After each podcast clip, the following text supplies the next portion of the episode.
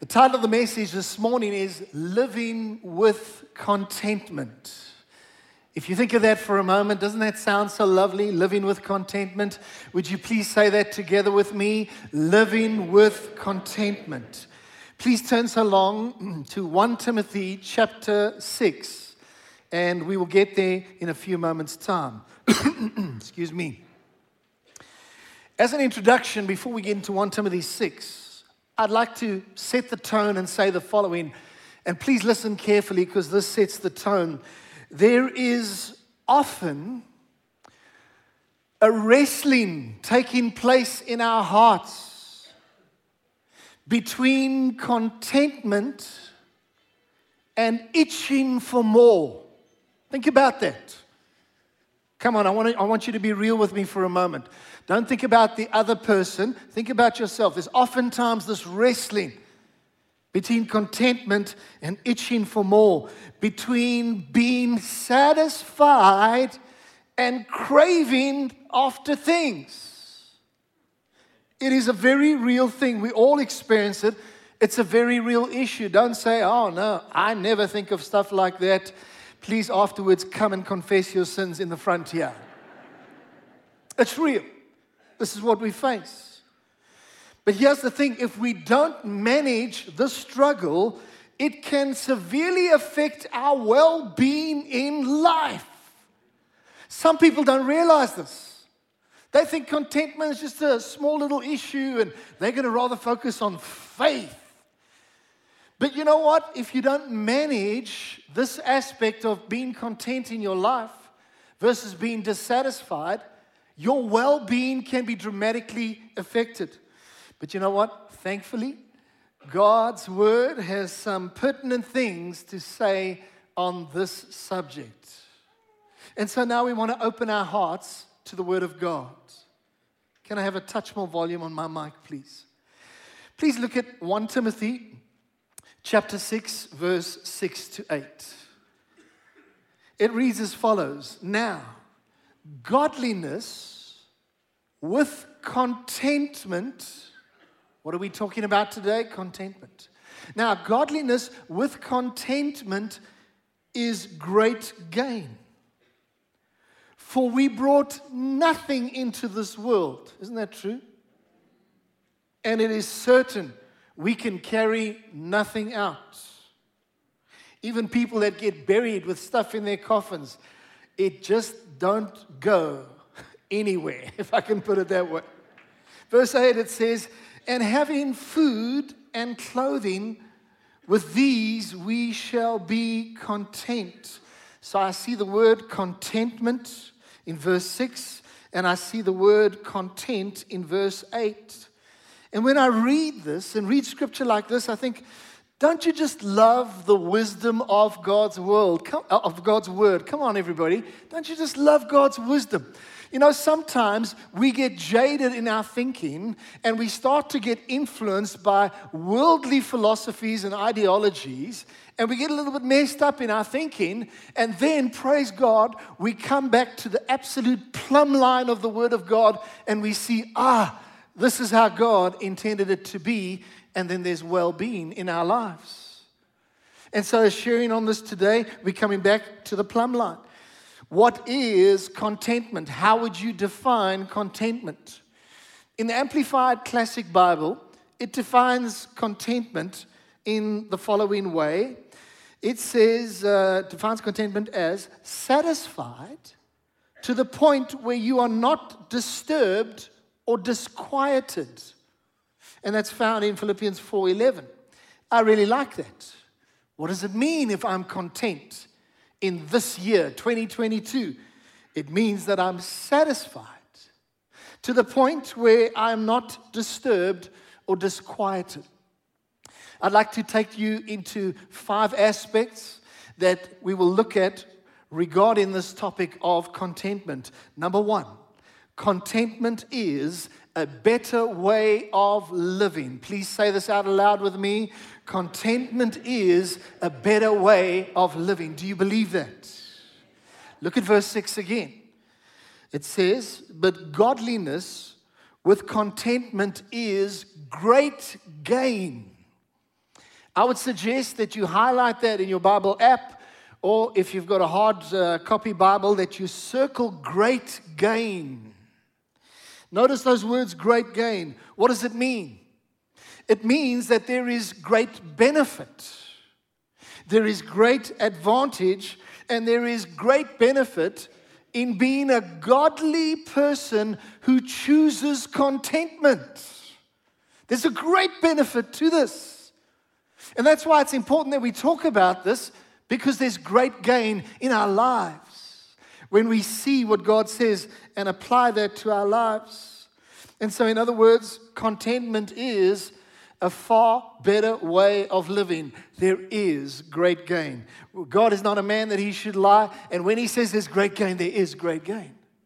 Maybe in your estimation, contentment was uh, not such a big important thing, but I want to encourage you lift up the importance of it. Because godliness with contentment is great gain. It makes a great difference in your life. May I ask you this question today? Are you content? Right from the back row down to the front, right from this side to that. You don't have to answer this out aloud, but are you content? On a scale of 1 to 10, where would you put yourself? Would you say, Well, I am 10 because I am so content, John. I'm so happy, so content, so at ease.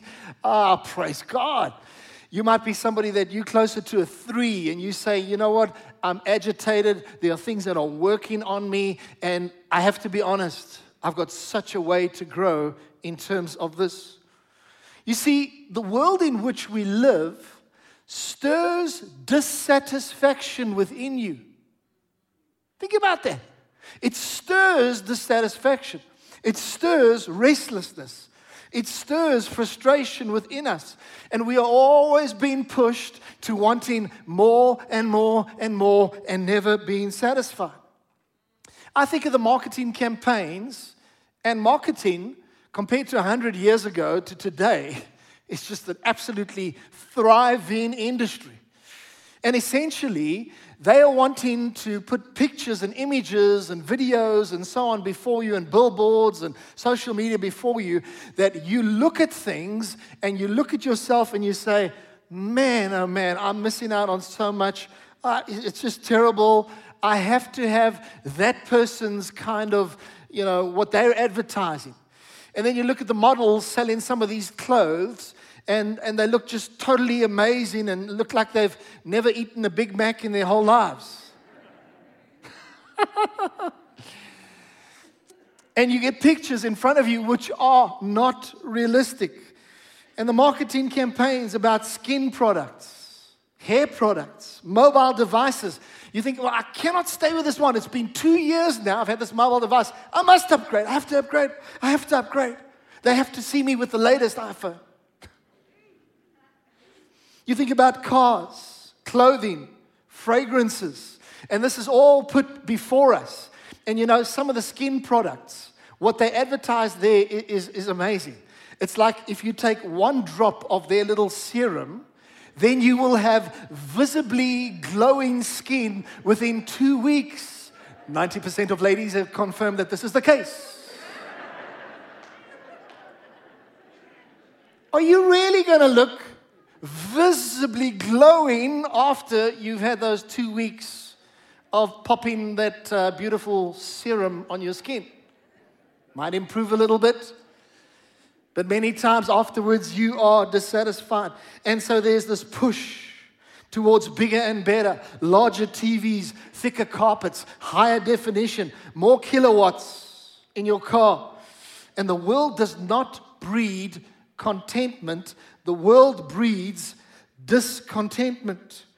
Now, 2 Timothy 3, verse 1 to 2 says the following But know this, that in the last days, perilous times will come. Take note, last days. Perilous times will come, for men will be lovers of themselves. This is the culture so absorbed in ourselves that we cannot care about other people lovers of themselves, lovers of money, boasters, proud, blasphemers, disobedient to parents, unthankful, and unholy. Now, let me say, as I have looked at the scriptures, it is my understanding that the last days, listen carefully, will be marked by the greatest time of discontent in all of history. It's heading in that direction for the unbeliever. I want to say that again. In the last days, it will be marked by the greatest time of discontentment of all time. It's because people are just after themselves, lovers of themselves, lovers of pleasure, all of this sort of thing. Now, in this crazy world, this dissatisfied world, I have good news for you that God calls you to a life of contentment and He makes it entirely possible through everything that He's given us that you can live completely satisfied and completely content. Come on, can you give the Lord a hand of praise for that, for what He has provided? We have everything that we need for life and for godliness. He hasn't left us as paupers. And so it's wonderful. God calls us to a life of contentment. It's a much better way of living, and there is great gain in contentment. Don't be fooled into thinking that having more will make you happier. It is a fallacy, it's simply not the case. Listen to the advice of Jean Paul Getty. He was at one point the richest man in the world. He lived in the 1950s and 60s. He was an oil man. His family made their money through oil. He died in 1976. And he was asked what single thing he would change if he had the power to do so. And he replied, I would change philosophy because people should be more content. The way to cure discontent is not necessarily to get more. The old cliche about money not buying happiness is certainly true. Now, this was the richest man in the world that realized when you get to the top of that ladder, you're not satisfied. And basically, he was saying people should be more content. Don't wait till one day, the point of frustration, till you realize this. You can realize this right now in your life. Contentment is a better way of living. Number two, contentment does not mean stagnation. Say this with me contentment does not mean stagnation. Some people I've discovered have inaccurate, I believe, views of what contentment is all about. They think that contentment means that you passively accept the status quo and do nothing to change it. They think contentment means you have no vision for growth. You're just stuck there. Well, that is certainly not the case. I think of the Apostle Paul. Do you know that his life testified of contentment? And so the Apostle Paul was an example of contentment, yet this man was full of vision and full of passion to lay hold of the things in the future that God had in store for him. He does not sound like a person that was just accepting the status quo. And I can prove it by saying what Paul said. Paul said, I press on that I may lay hold of that for which Christ Jesus also laid hold of me. Does he sound like a guy stuck in passivity? No. He's a guy that's pressing forward. Paul also said, forgetting those things which are behind and reaching forward to those things which are ahead. I press toward the goal. And so you have to know that contentment has nothing to do with passivity and stagnation. Get that out of your head. Let me tell you this I believe that you can be fully content in your rental property, but you have a vision that you're going to own your own house. And God says that we are a people who are a possessing people. And I believe God wants His children to be property owners. So you can be content where you are, but you've got a vision. Another example, you can be fully content in your job, and yet you can have a vision for greater prospects, knowing that God's going to take you further or open up other doors of opportunity. You can be fully content with who you are yet have a passion in your heart to know Jesus more and more. So let's realize contentment does not mean stagnation. Number three, contentment doesn't come about instantly, it is learned over time. May I invite you to say this with me? Contentment doesn't come about instantly, it is learned uh, over time. Now, please turn with me to Philippians chapter 4 in your Bible. If you've got your Bible, turn there. And we're going to look at verse 11, 12, and 13. As we look at this, would you please look out for the word learned? Everybody say learned. It occurs twice in this passage. And Philippians 4 11 to 13, here we yet again have the Apostle Paul, he's speaking. And he says, Paul says, not that I speak in regard to need, and he has this powerful statement for I have learned, please I learned. I have learned, I've learned, I've learned. I've learned in whatever state I am to be content. That's what we're talking about. I know how to be abased and I know how to abound. Everywhere and in all things, I have learned. There is the word again. I have learned both to be full and to be hungry, both to abound and to suffer need. And it is in this context that he then says in verse 13, I can do all things through Christ who strengthens me. Say that with me. I can do all things through Christ who strengthens me. And so we see here that Paul had learned contentment. And I ask you this question Have we learned what Paul has learned? God's speaking to you about it today because I believe He wants to teach us more. But also realize this that Paul, he went through many very difficult challenges in his life. And that is an understatement, what I'm saying right there. But it's as though these experiences, they actually taught him to be content. Maybe Paul wasn't so good at being content at first. Maybe he struggled in this area, but after a while, he grew and he became a leading example in terms of contentment. And the same thing applies to you and I as we face situations which are not pleasant, which are hard, which are challenging, we have the opportunity to learn. But you know what? If you don't have the right heart, heart attitude, you will become bitter. But God really wants you to become better through those experiences and learn contentment that you can come into agreement with what Paul says. And you can say, you know what? I really have learned to be content. But I believe it all starts with a choice. Please tell your neighbor next to you, it starts with a choice. Tell them that. It starts with a choice. And you can only grow in a given area if you've made that choice firstly, but then you begin to move in that area of greater contentment. And then only once you've made that decision, then you need to allow yourself, be kind to yourself, to grow in that area.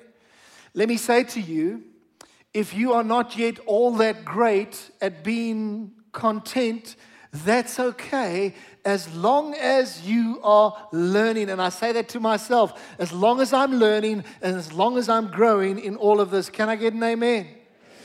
Won't you please tell the person next to you, be patient with me. I'm still learning. Tell them that. I'm still learning. I'm still learning to be content but I am growing, I am learning. Number four, we can increase our contentment by giving thanks more often. Please say this with me. We can increase our contentment by giving thanks more often. Isn't that so true? How many of you can say, in all honesty, you do see yourself as a thankful person? Raise a hand if you feel you, you're a thankful person. That's wonderful. Really is wonderful. You see, when we are thankful, we are actually acknowledging God. When we are not thankful, we are operating humanistically. We think I'm a self made man or I'm a self made woman, and it's only my work that's going to get me anywhere in life. Oh, that's not good. But when we are thankful, we are actually acknowledging God. We are recognizing, yes, in fact, every good and perfect gift comes from the Father. And so we are acknowledging, and when you're acknowledging like that, it begins to grow your contentment because you thank Him. You're acknowledging, you're realizing, I'm not a self made man. Everything I have, God has given to me. Praise God. Listen to this. There is no happier person than a truly thankful person. They are much more content. Would you agree with it? I think of my aunt. My aunt lives uh, down in Still Bay in the Western Cape and uh, she's on in years now. In the earlier part of her life, she went through a very, very terrible marriage. It wasn't an easy situation. There was emotional abuse and all sorts of things. It was very difficult. Praise God, later on, the Lord provided a wonderful husband that cherished her and that loved her. But you know what? Through the challenges that she went through, she began to enjoy and appreciate the little things in life.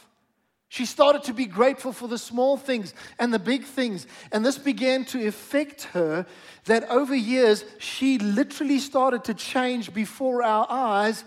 And suddenly you saw a radiance in my aunt's face. Her name is Garnis.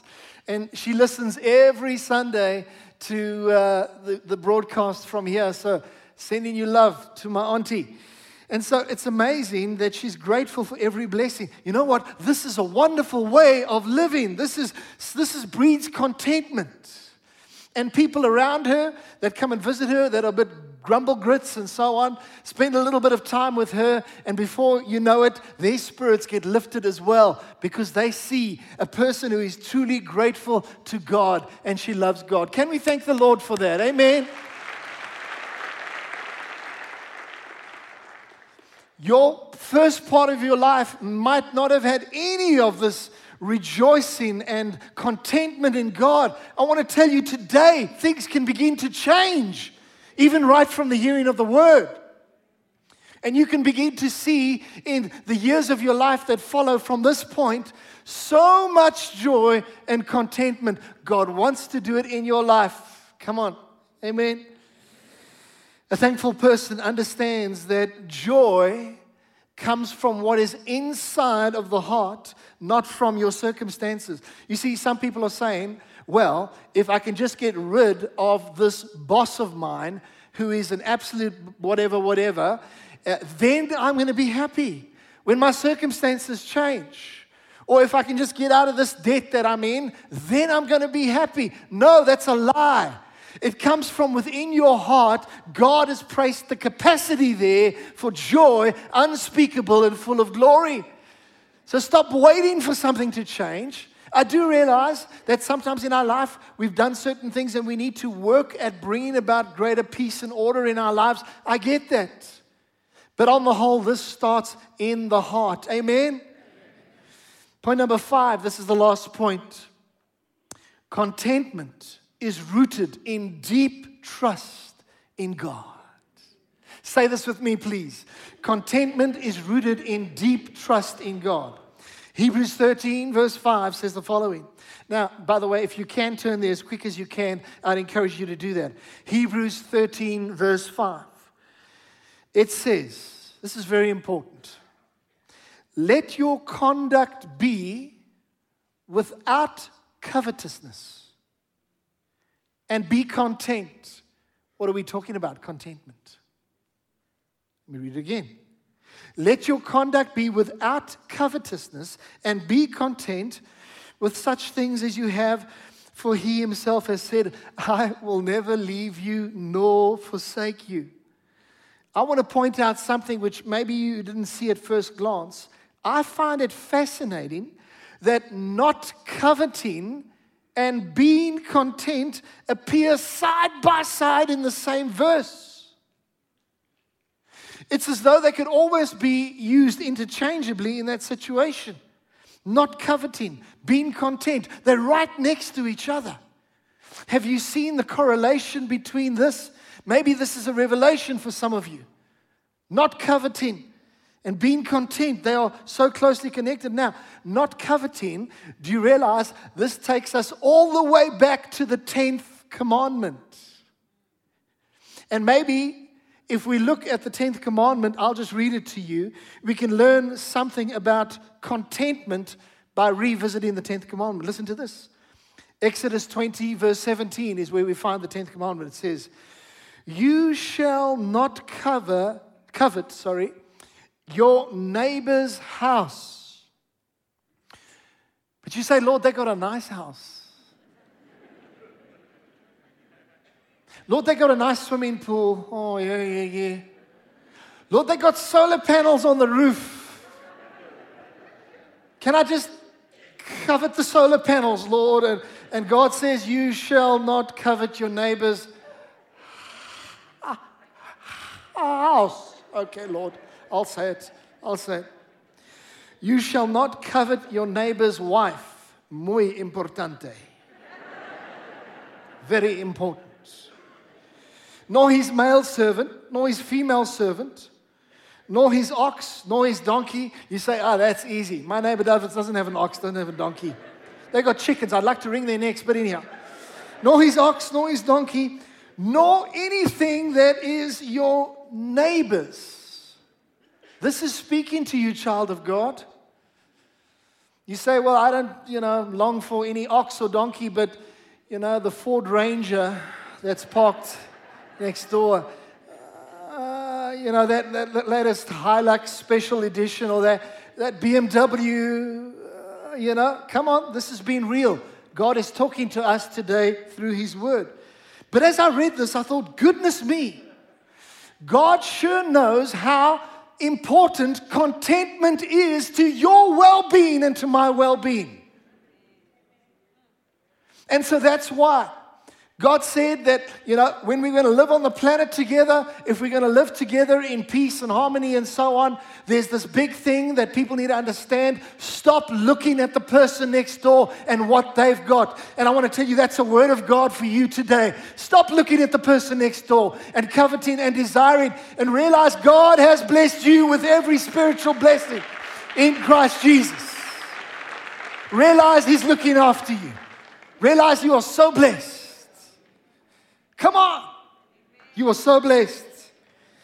But going back to Hebrews 13, verse 5, I am drawing to a close here.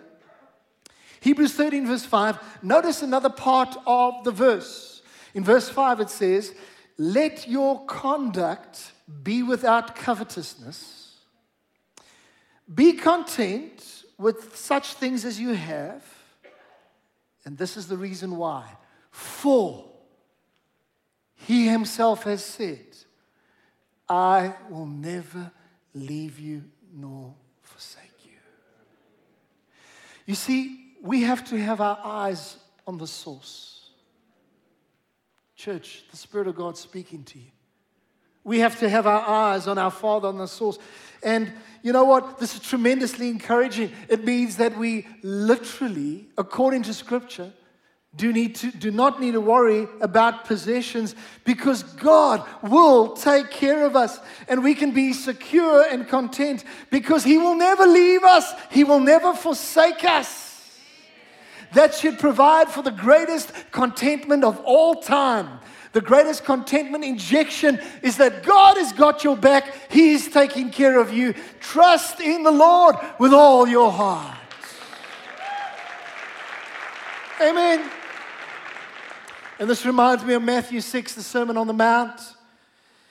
Verse 25, therefore, the Lord says, therefore, do not worry about your life, what you'll eat or drink, or your body, what you'll put on, for your heavenly Father knows. Child of God, today He knows what you need. He knows you need all these things, but seek first the kingdom of God. Realize that there is the one who will never leave you nor forsake you. Seek first the kingdom of God and his righteousness, and all these things shall be added unto us. And so it makes me realize that God has got it all covered. Hallelujah. Listen to this statement as I'm drawing to a close. Contentment is an inner attitude of heart and a placing of one's trust in the Lord. Contentment is an inner attitude of the heart and a placing of one's trust in the Lord. Contentment's not too difficult to understand. And so God says, You just keep that attitude. You just keep that attitude in your heart where, you're not going to be looking at this one and that one. You, you're going to choose contentment and you're going to trust me. And God says, I will never leave you nor forsake you. And I will provide for my people. We've been talking about living with contentment. Just to recap number one, contentment is a better way of living. Two, contentment does not mean stagnation. Number three, contentment does not come about instantly, it is learned over time. Number four, we can increase our contentment by giving thanks more often. And number five, contentment is rooted in deep trust in God. And so I want to end off to you, uh, saying to you, child of God, let us cultivate a spirit of contentment in our lives. Come on, church, we can do this. Give the Lord a hand of praise. Come on, you can do better than that. He's taking care of you, He's your faithful shepherd. Hallelujah. Please stand. Please stand together. Let's pray.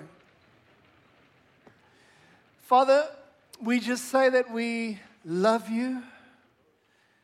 Thank you for all that you have done in our lives.